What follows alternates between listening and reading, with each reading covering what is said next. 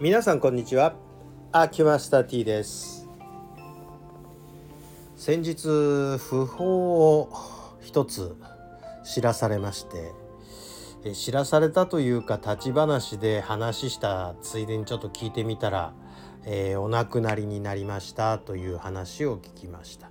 で、個人になられたのでもう、固有名詞を、挙げさせていただいて、個人の遺徳を忍びたいなというふうに思っているんですが、ですね、これ東京は浅草っていうと台東区なんですが、この台東区の、東京都鍼灸師会の、支部がそれぞれ地区であるんですが、その台東区は台東支部っていうふうに言ってるんですね。この台東支部の支部長を長いこと務められた、前支部長の、野呂新善先生っていう先生がいらっしゃるんですけれども、この先生、すいません、ちょっと電話ということで電話終わりましたが、患者さんが、寝坊しましたということで、10分ほど遅れますということで収録の時間が、くしくもできてしまったということで、続きのお話をいたしますが、この野呂新善先生っていう先生はですね、非常に古典の方に精通されてる先生で、この古典というのはもちろん、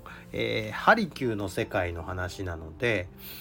ハリキューの古典に非常に精通してらっしゃる方というふうに、お考えいただければと思います。で、私この野呂先生っていう先生にはそうですね、かれこれ10年ぐらい、古典の勉強会で、ご指導を仰いでいた先生なんですけれども、これは全然別の先生のところで開催されていて、その野呂先生が講師でいらっしゃるという形をとっていて、で、これも有名な先生のところでやってるのでお名前挙げてもいいかと思うんですが、岡田先生っていう先生なんです。岡田昭蔵先生っていうんですけど、古くはっていうかね、石原慎太郎先生の治療を長いことやってらっしゃった。それも、親子2代にわたってこの石原慎太郎先生の、ハリキュー治療をなさってた先生なんですけど、テレビにも出られてですね、石原慎太郎先生がですね、ちょっとこの人の治療はすごいよってテレビで言っちゃったもんだから、電話がパンクしてとうとう電話線引き抜いちゃったっていう、話も聞いたことありますけど、そういうその先生のとこでちょっとハリキューの勉強会、古典の勉強会ですねを、実施している時にこの野呂先生という先生に長いことお世話になったと、もう3月に亡くなってたということで、晩年はもう透析でね、結構大変だったというお話を伺いまして、1週間前までは元気だったということだったんですがね、こういう方が亡くなっていくのを見て、惜しい方を亡くしてるよねっていう思いはあるんですが、この野呂先生がすごいなっていうのは何かっていうと、もう辞書のようにこの医学古典の文章が入っていて、それで割合古い年代の本を読んでます。だいたい2000年ぐらい前に書かれたような遺古文っていうんですけどね、医学古典のことを、もう漢字ばっかりのいわゆる漢文って皆さん高校ぐらいでは一度お勉強なさってると思うんですが、あれまだ優しいんで、帰り点がついてますよね。0点とか 1,2 点とかね、中には上中下なんてのも入ってたりするんですが、あれがついてないいわゆる中国語の、古典ですよね。これを読む会だったんですよ。だからそこをまあ10年ぐらいご一緒させていただいてお勉強したので、非常に私、異古文に関しては勉強時間を取ったので、それもね進級学校出てからの話ですから、かなり、自信を持って、この異古文については割合お話ができるんですが、まあこの野呂先生っていう方はその古典の一文が出てきたら、あ、これはね、他の医学古典のこの文書の中にも出てきますという話を言える人でね、そんなにこう医学古典のあれこれ引用の関連性について喋れる人ってそうそういないんじゃないかなという感じで、大変尊敬していた先生で、まあなんだかんだでこうバタバタして7、8年前ですかねぐらいにその勉強会が、立ち消えていってしまったので、しばらく疎遠になってたんですけれども、まあ私もその台東区支部長だって知ってたので、私がちょっと前の期で理事をやってたもんで、理事になる時にすいません先生推薦人になってくださいって言ってね、推薦人になっていただいてた、そういう中ですので、非常に思い入れのある先生だったんです。で今度一度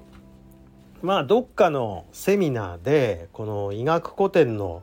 話をしてもらいたいなと思ってました。で進級資格医で言えば、専攻科っていうね、いわゆる進級学校の専門学校の教員免許が取れる課程があるんですが、その課程の教員もなさっていて、もう忙しいも何ももう全国各地へこう指導に行ってらっしゃったんで、もうある時は北海道、ある時は仙台とかね、ある時は新潟とかってこう全国飛び回ってらっしゃった忙しい先生だったんですね。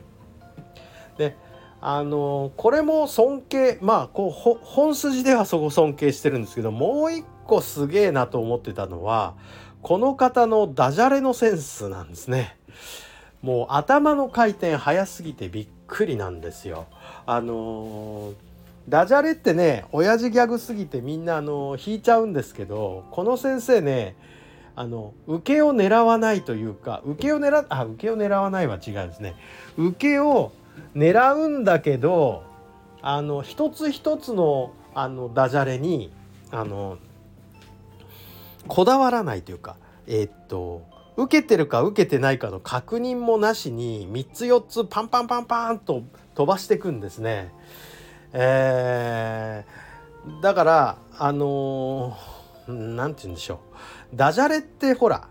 駄菓子みたいなもんで、一個一個はまあそんなに大したことねえんだけど連発で来られるとなんかこう病みつきになっちゃうみたいなところで、やっぱり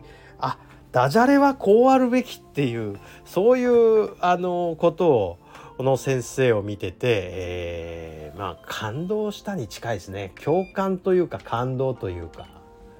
まあそんな感じで、この先生のダジャレセンスもすごい良かったので、今でも覚えてるのはね、まあ、先生ご一緒させてください飲みに行きましょうって言って2人で差しで飲んだ時にね、日本酒を頼むということで、じゃあ私は春鹿っていうのをお願いします。春に、季節の春に、奈良のお酒だから鹿って書いてあって春鹿っていうお酒があるということで大変美味しいですよ。このお酒をそこで頼んだ時に季節限定もの選んだねってなんすか先生って、だってさ春しか飲めないから春しかって言うんじゃないのとかっていうね、そういうダジャレを飛ばされて、粋なダジャレを飛ばす方でね、それにまだ続いていくんですよ。いろいろ3つぐらいその後続いていくんですけど、非常に印象に残ってるのはそれなんですけどね。そういう言葉のセンスも含めて大変尊敬してた先生でして、1回ぐらいセミナーで読んでみたかったなっていう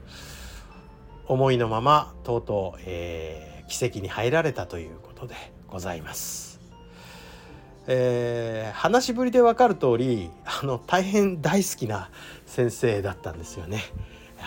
もうやっぱりだんだんなんか偉い先生はだんだんいなくなっちゃうなっていうね。自分も偉い先生って言われるようになってはみたいなと思うんですけど、現状の生活だとなりそうもねえなっていう感じなんですが、まだお若いんですよ、意外と。去年69と伺っております。69ですから、まだ平均まではいかない年齢ですので、なんでしょう、酒がたたったんですかね。私も気をつけなきゃねっていう感じはいたします。ということで、今日はこの故恩師野呂先生を偲んでお話しさせていただきました。ありがとうございました。